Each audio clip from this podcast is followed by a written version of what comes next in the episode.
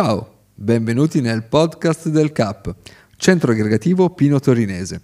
Io sono Demis, responsabile del CAP dal 2013. Il CAP è un progetto di educativa territoriale della cooperativa pacianca SCS di Torino.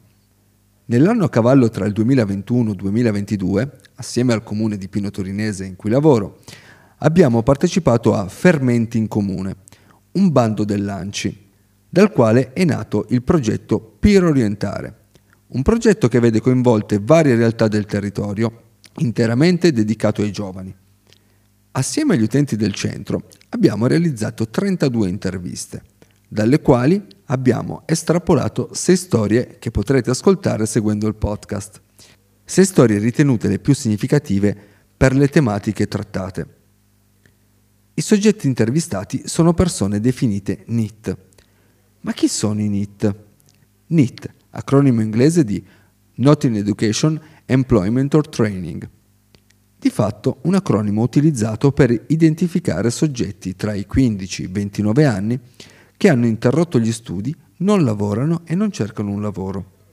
Persone che frettolosamente vengono additate come perditempo e scansafatiche. Ma è davvero così? Com'è possibile che un giovane reprima gli stimoli, l'entusiasmo dettati dalla giovane età? Durante i lavori di realizzazione di questo progetto è sorta una domanda dagli utenti del CAP. A mio parere davvero stimolante. Vogliamo rivolgerla a voi ascoltatrici e ascoltatori come spunto di riflessione. Il quesito è questo.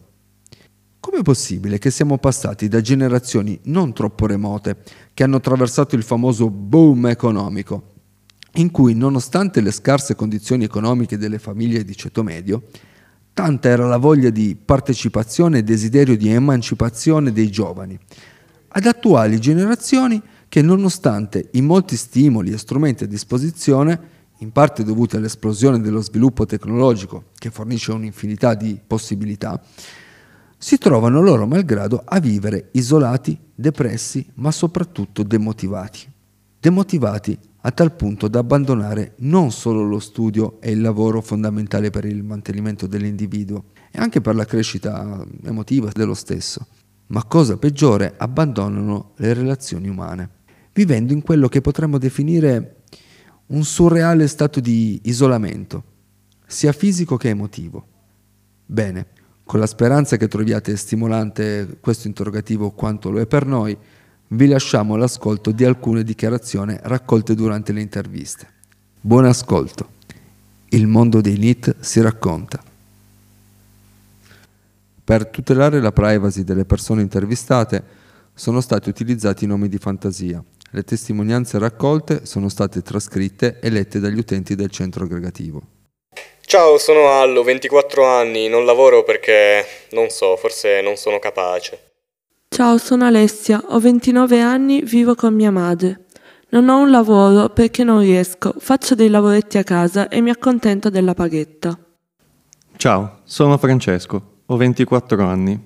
Non lavoro perché sono senza diploma e trovo solo lavori saltuari inutili.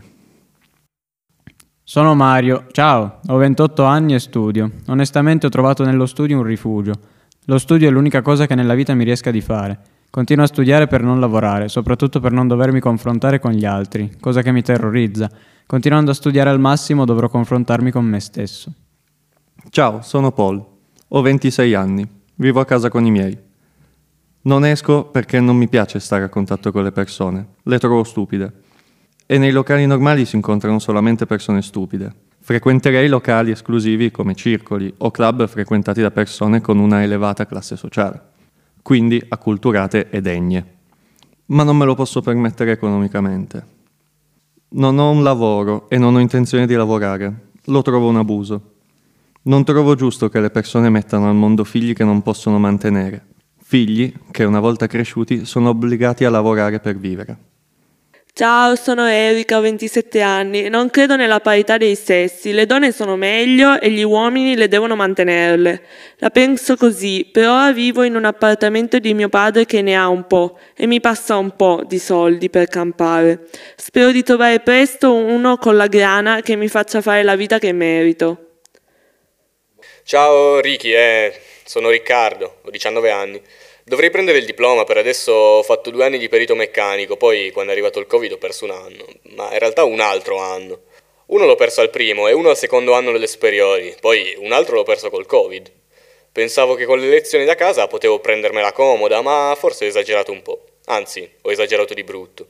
Ho dormito troppe volte al posto di connettermi alle video lezioni, il tempo è volato e mi hanno segato. Sono rimasto tutto scombussolato dentro e mi sono preso un altro anno sabbatico, come si dice. Pensavo di trovarmi un lavoro, ma senza diploma non è che si trovino dei gran bei lavori. Quindi ho lasciato la scuola perché non avevo voglia di studiare. Ma ora vorrei tornarci perché ho capito che non ho nemmeno voglia di lavorare a queste condizioni. Boh, per ora sto in pausa dalla vita, poi... ma sì, poi vedremo. Sono una DHD, non mi va di dire il mio nome, scusate. Non riesco ad andare a scuola perché non sto bene lì. Nemmeno l'avevo riesco ad andarci. Anche se non ci ho mai provato, so che non starei bene neanche al lavoro. Secondo me è così, me lo sento. Ho 30 anni, sono Fabio.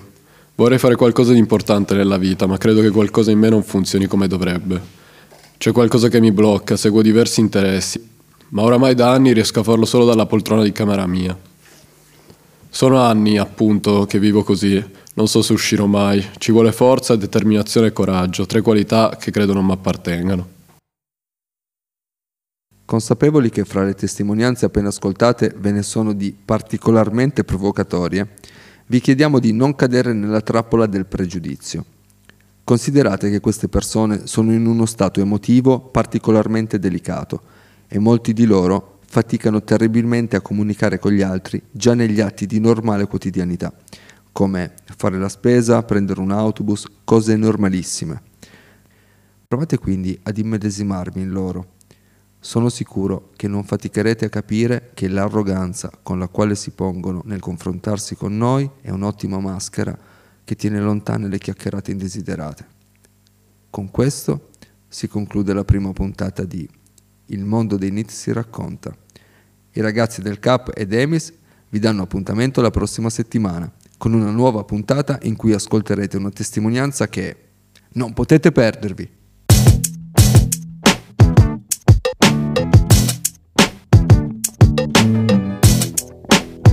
A risentirci dal ciao!